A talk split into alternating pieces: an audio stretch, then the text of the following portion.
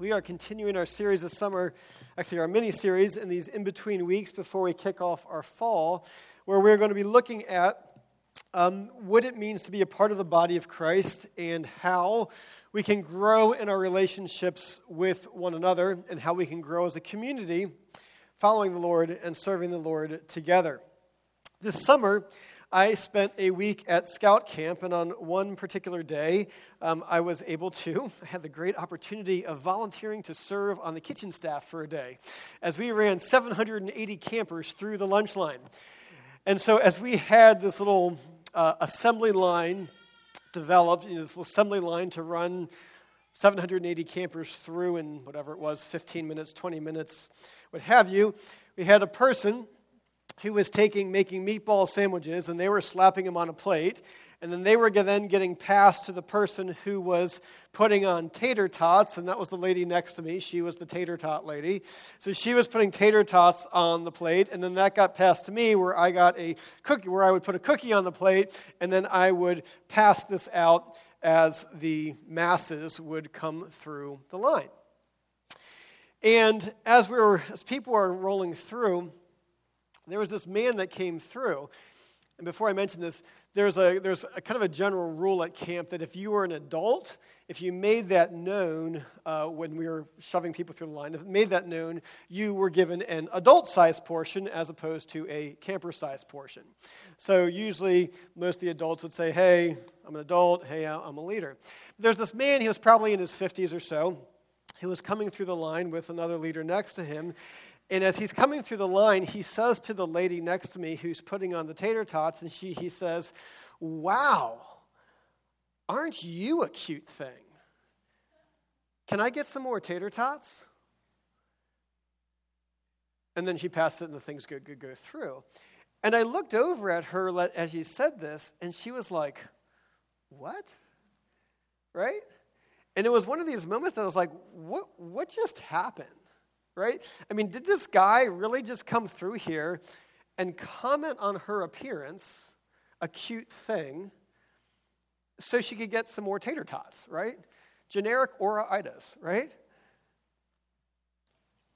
Unfortunately, uh, comments like that are not uncommon. I think any woman in the church would say, yeah, and then some, right? Well, what about in the church? May it not be so we're going to look at here this morning is the picture, a beautiful picture that Scripture gives us of the nature of relationships and how we are called in the body of Christ to relate to one another, particularly to those who you are not married to. Let me also briefly mention before we go into this if you're here today and you have questions or uh, concerns related to gender dysphoria, acknowledging those concerns.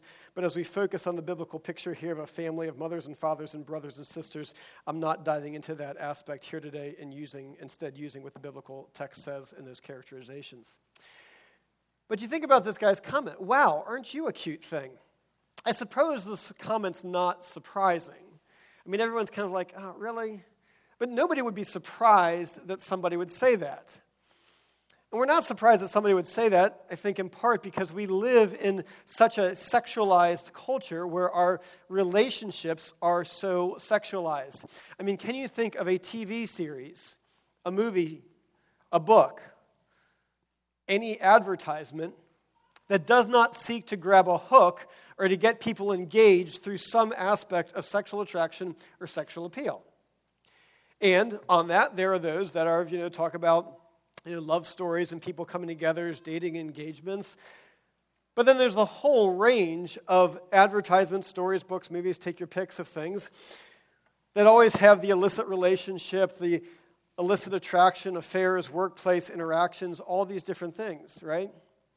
Where the sexualization of the relationship is what makes it attractive and what people get hooked into. And so, as our media has trained us from very young ages, what happens within us is that we tend, we have been shaped to view every relationship, every relationship with a person of another gender, every relationship as a sexualized relationship in some form or another. And so there is the concern about is this person a potential mate? Is this person someone to pursue after? Is this person someone who to be flirted with or to seduce, potentially? Or within our broader relationships, is this someone to avoid, someone to keep their distance from?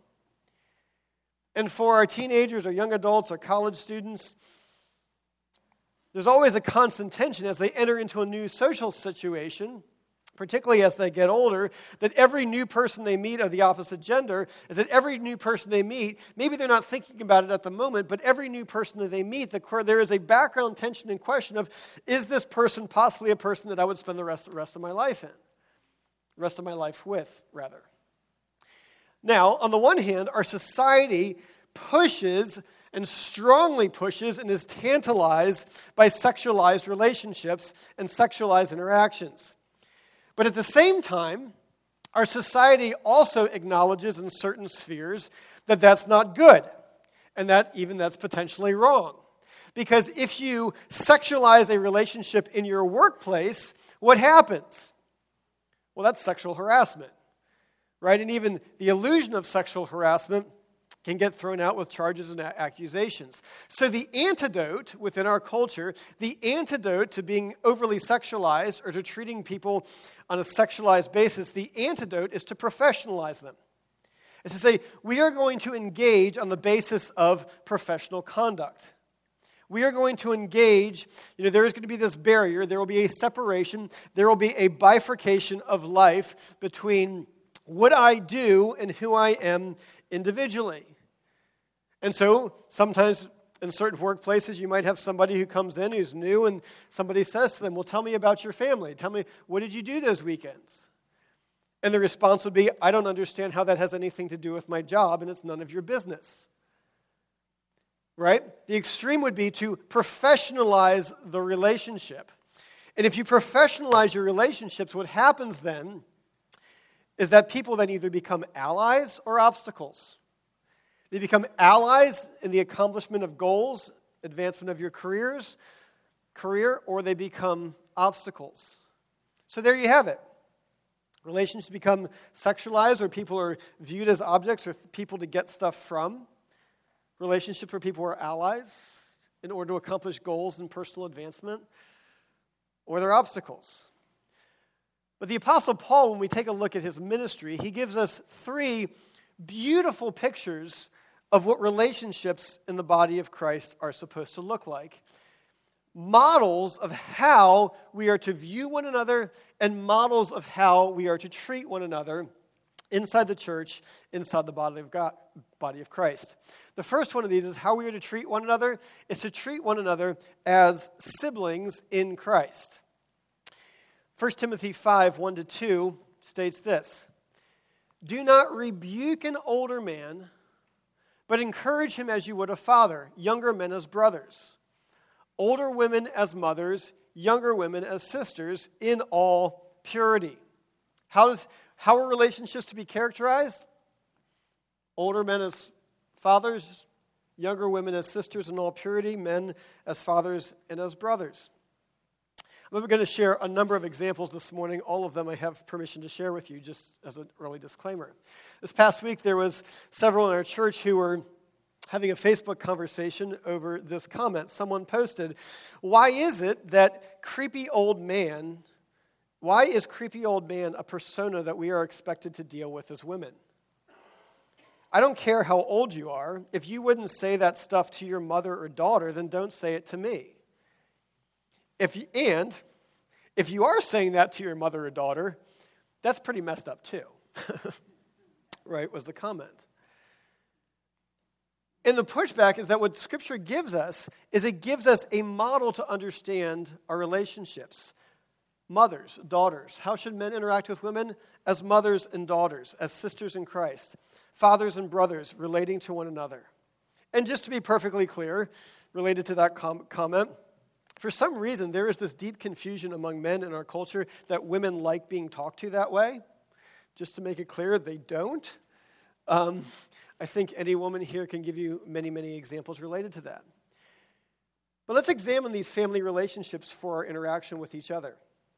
Paul says, How are we to treat those older than us? Treat older men as fathers, older women as mothers. You can imagine why Paul would give Timothy this advice. Timothy was rather insecure, a young pastor going into a church.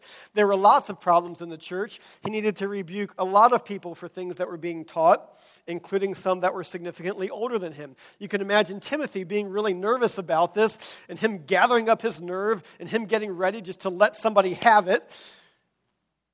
And Paul says that's not how it's supposed to be. Treat older men and women as mothers and fathers, that you show them the love and respect that they are due and treat them with the love and respect that they deserve. Well, how about those who are younger? Treat younger brothers, younger men as brothers and sisters in all purity. That the model here is not a sexualized relationship nor a professionalized relationship, but of a family relationship. And if you consider families in the ancient Near East, your family was everything. It was your reputation, it was your identity, who your family was. And what did family members do? Well, family members sought to promote the good of the other family members. They would help them advance, at times at their own personal cost. They would absolutely protect one another's dignity and cover their shame. They would defend each other's reputation. Brothers and sisters would love each other despite their offenses and despite their own irritations that they had with them. And Paul says, You are members of the household of God. Therefore, treat each other as brothers and sisters. Support one another, defend one another, advocate for one another, uphold one another, do good for one another. Do so as brothers and sisters.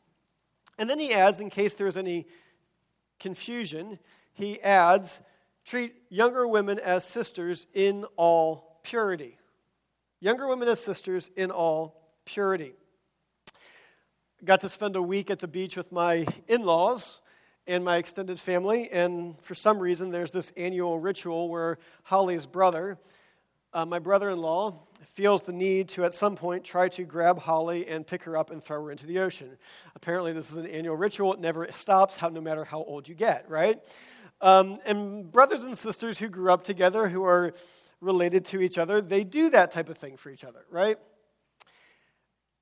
But that, that's sort of the Paul's qualification comes in. Treat younger women as sisters in all purity. Meaning, it would not be okay for me to approach a woman in this church and run over and start tickling her and pick her up and try to throw her into the, into the river at the beach house next week, right? Absolutely not. Why? because younger women as sisters, but to do so in all purity. That you have relationships that are characterized by protecting one another, defending one another, advocating for one another, doing it in all purity. Just as a quick applica- another area of application for this is does this extend to romantic relationships? Does this extend to dating relationships and engaged relationships? Absolutely. Because the biblical picture is this is that until you're married, you're not married right? There is no semi married state. It's like being semi pregnant. You're either married or you're not married. You're either pregnant or you're not pregnant. So if you're not married to somebody, how should you treat them? Well, you should treat them as younger women, as sisters in all purity. What in particular does that mean? What's the threshold to help understand that, what that looks like in relationships? It looks like this it's to say, the integrity of your relationship with the person that you are dating and or engaged to, the integrity of your relationship should be of such level that if your relationship ended, you could be the best man in the wedding of the girl that you used to date.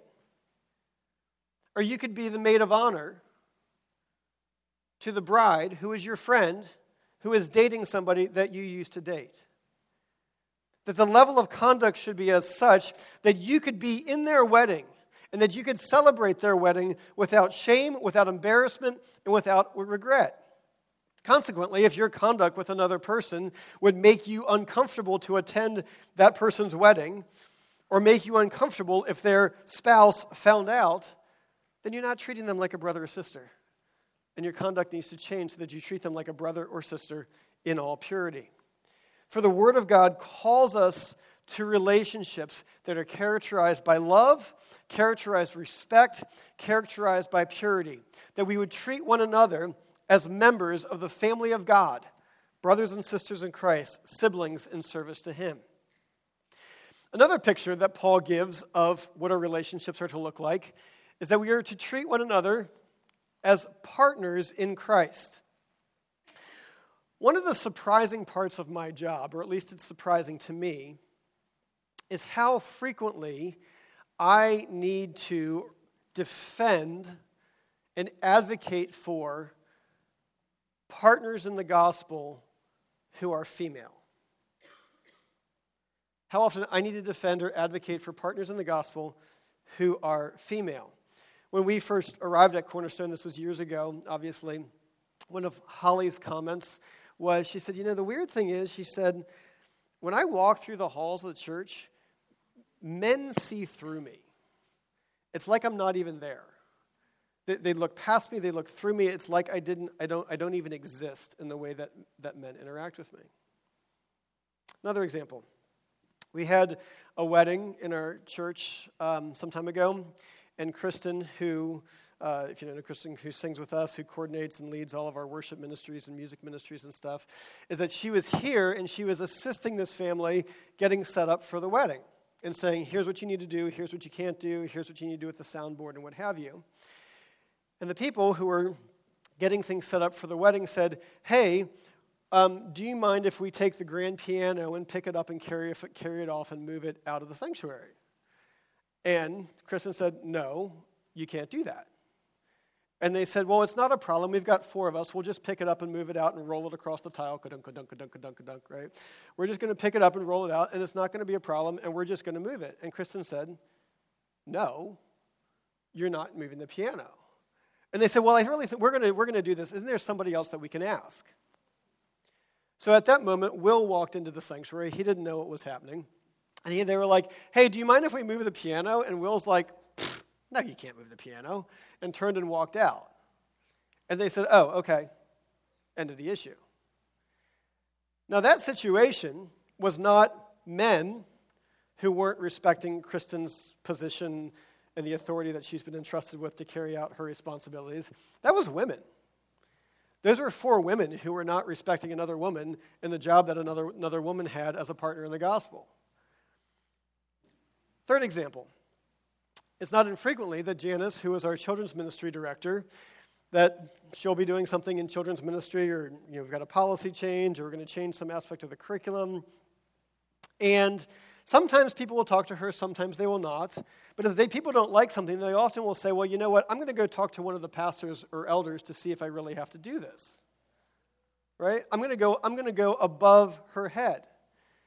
In each of those situations, what's happening is that these partners in the gospel are not being respected or treated by men or women, by both, not being respected by, or treated by men or women as legitimate partners, as those who have the authority to do which, that which they've been, they've been tasked to do.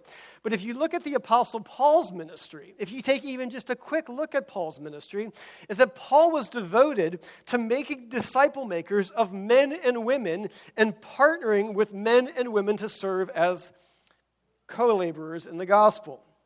Romans chapter 16 lays out a long list of his partners in the gospel, co workers in Christ, he calls them. Here's what Paul describes. Look at Romans chapter 16.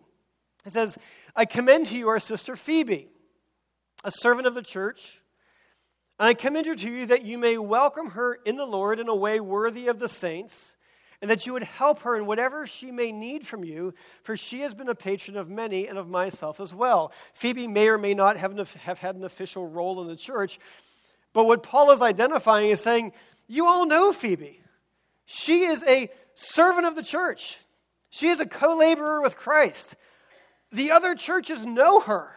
She has been generous. She has been a laborer. Please thank her. She's an incredible woman of God. And then he goes on to describe many others greet Prisca and Aquila. Prisca being the female, here, Aquila being a male name.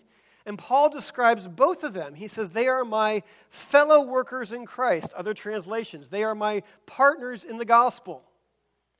And he describes them that Priscilla, Prisca, and Aquila risked their necks for my life. That's what she did for him. And she says, To whom not only do I give thanks, but all the churches of the Gentiles give thanks as well. These are, here's a husband and wife pair where the wife arguably had the much more visible role. And Paul's saying, Greet them. She is a great co laborer, co worker in Christ. And then there are many others. Greet Mary, who has worked hard for you.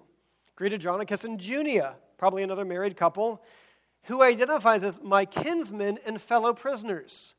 That Junia was probably the first female prisoner for the gospel, the first female who was put in prison for proclaiming Christ and identifying as Christ.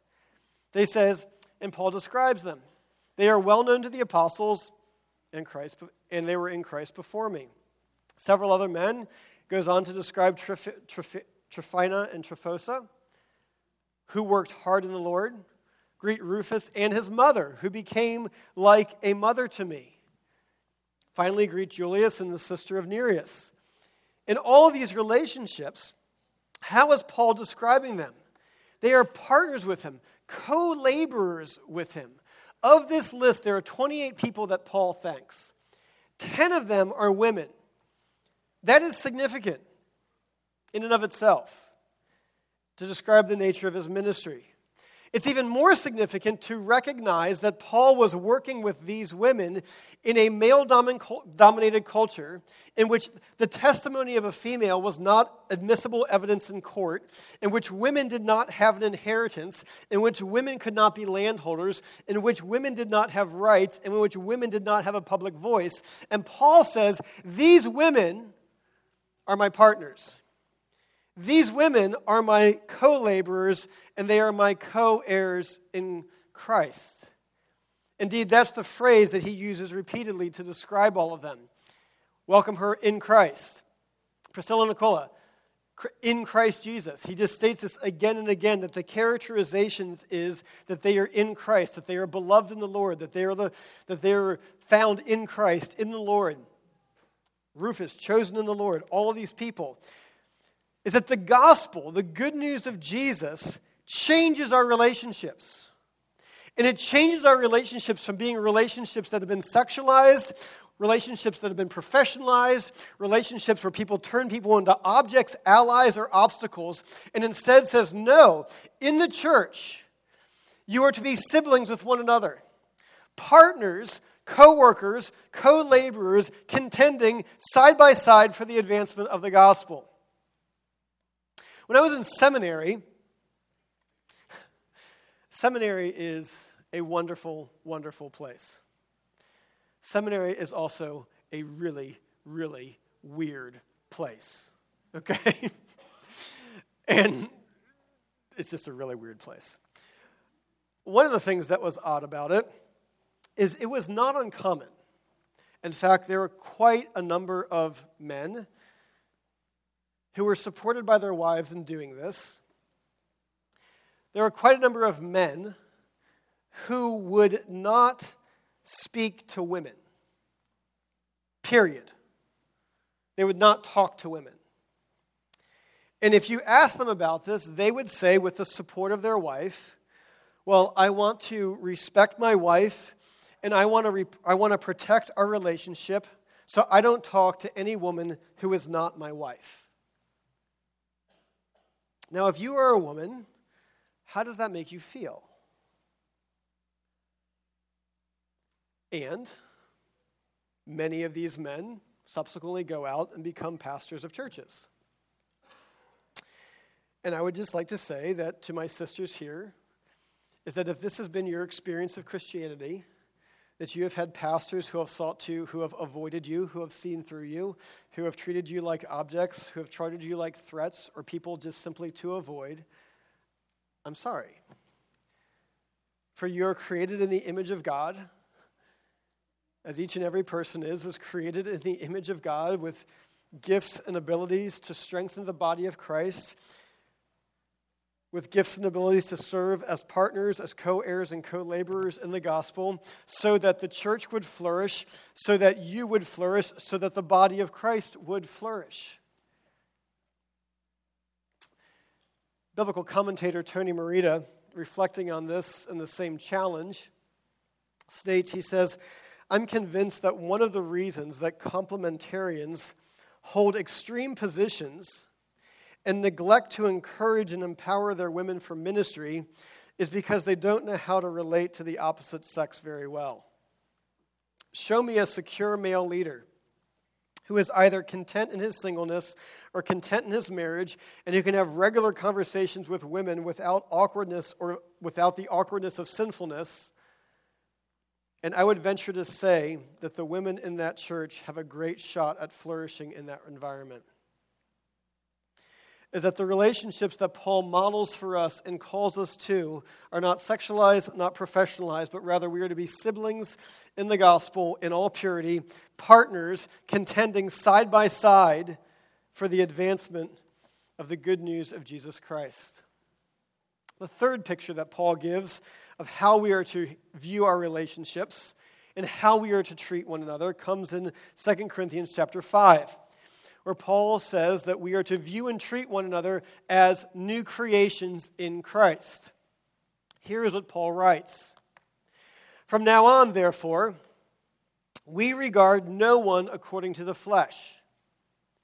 Even though we once regarded Christ according to the flesh, we regard him thus no longer. Therefore, if anyone is in Christ, he is a new creation. The old has passed away, behold, the new has come.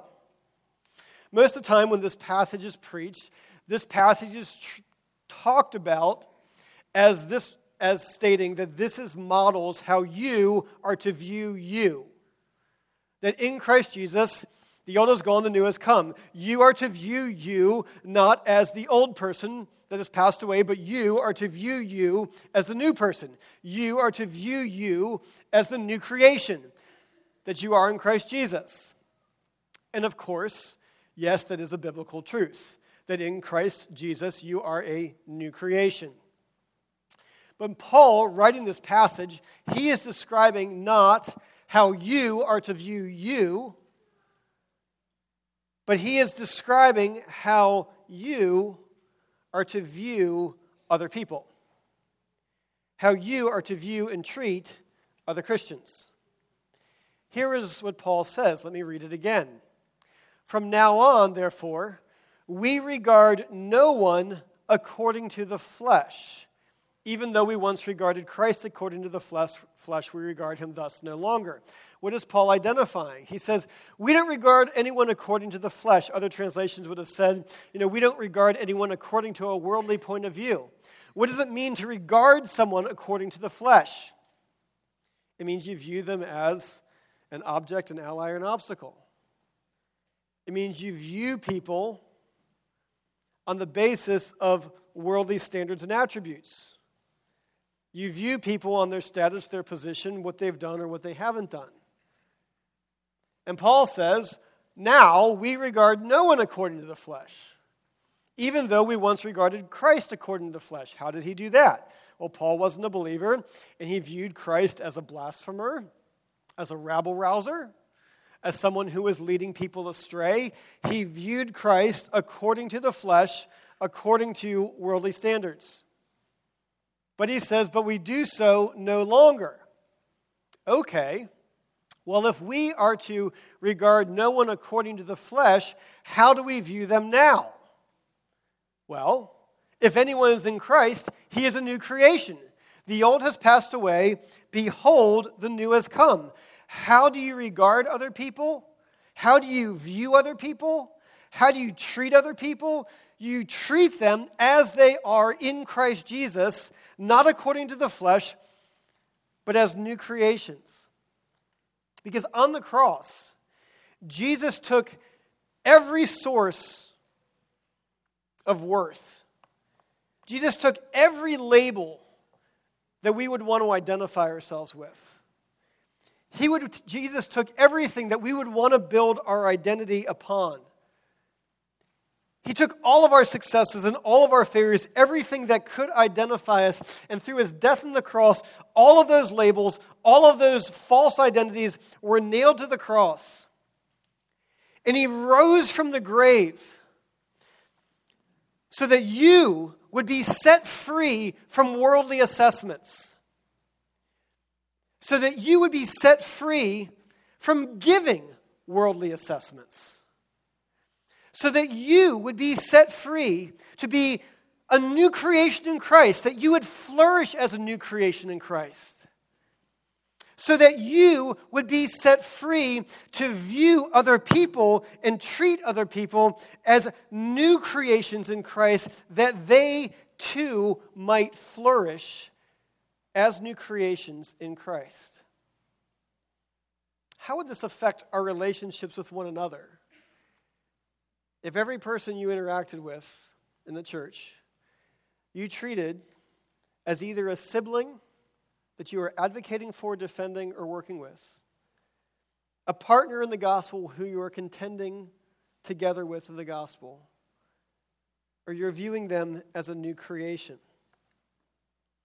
What it means is this is that as a Christian, I am committed to, to viewing you. I commit to view you as you are in Christ and to view you not according to the flesh. I am committed to viewing you and regarding you not on the basis of whether you are attractive or unattractive, on the basis of whether you are successful or unsuccessful, not on the basis of whether you are smart, athletic, or artistic I am committed to viewing you not on the basis of what you have done or what you haven't done, not on the basis of what has been done to you or what has been done by you. I am committed to viewing you not according to your status as other people would define it or even as you would define it. I am committed to viewing you not according to your standing in society, but as you are in Christ Jesus as a new creation. So, what does this do for each of us?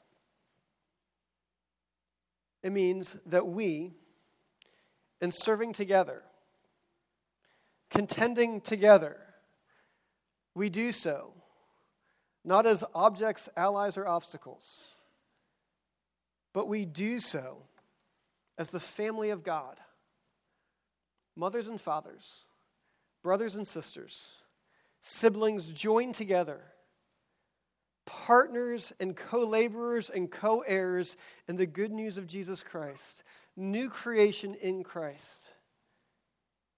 And with that picture, Paul invites us and calls us that we would be a people who contend for the gospel together. Let's pray. Father, I praise you that you give us these beautiful pictures pictures that set us free from sexualization and professionalization, models of relationships that are so wonderful and so beautiful. And because you have made us your child and adopted us into your family and made us sons and daughters of the King, because you have invited us to share in the work of making disciple makers to the ends of the earth because you, Lord Jesus, are making all things new, and that begins with us as you have made us new creations. Lord, may we contend together. May we treat one another in the way that you have already accomplished.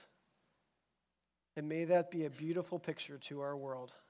In Jesus' name we pray. Amen.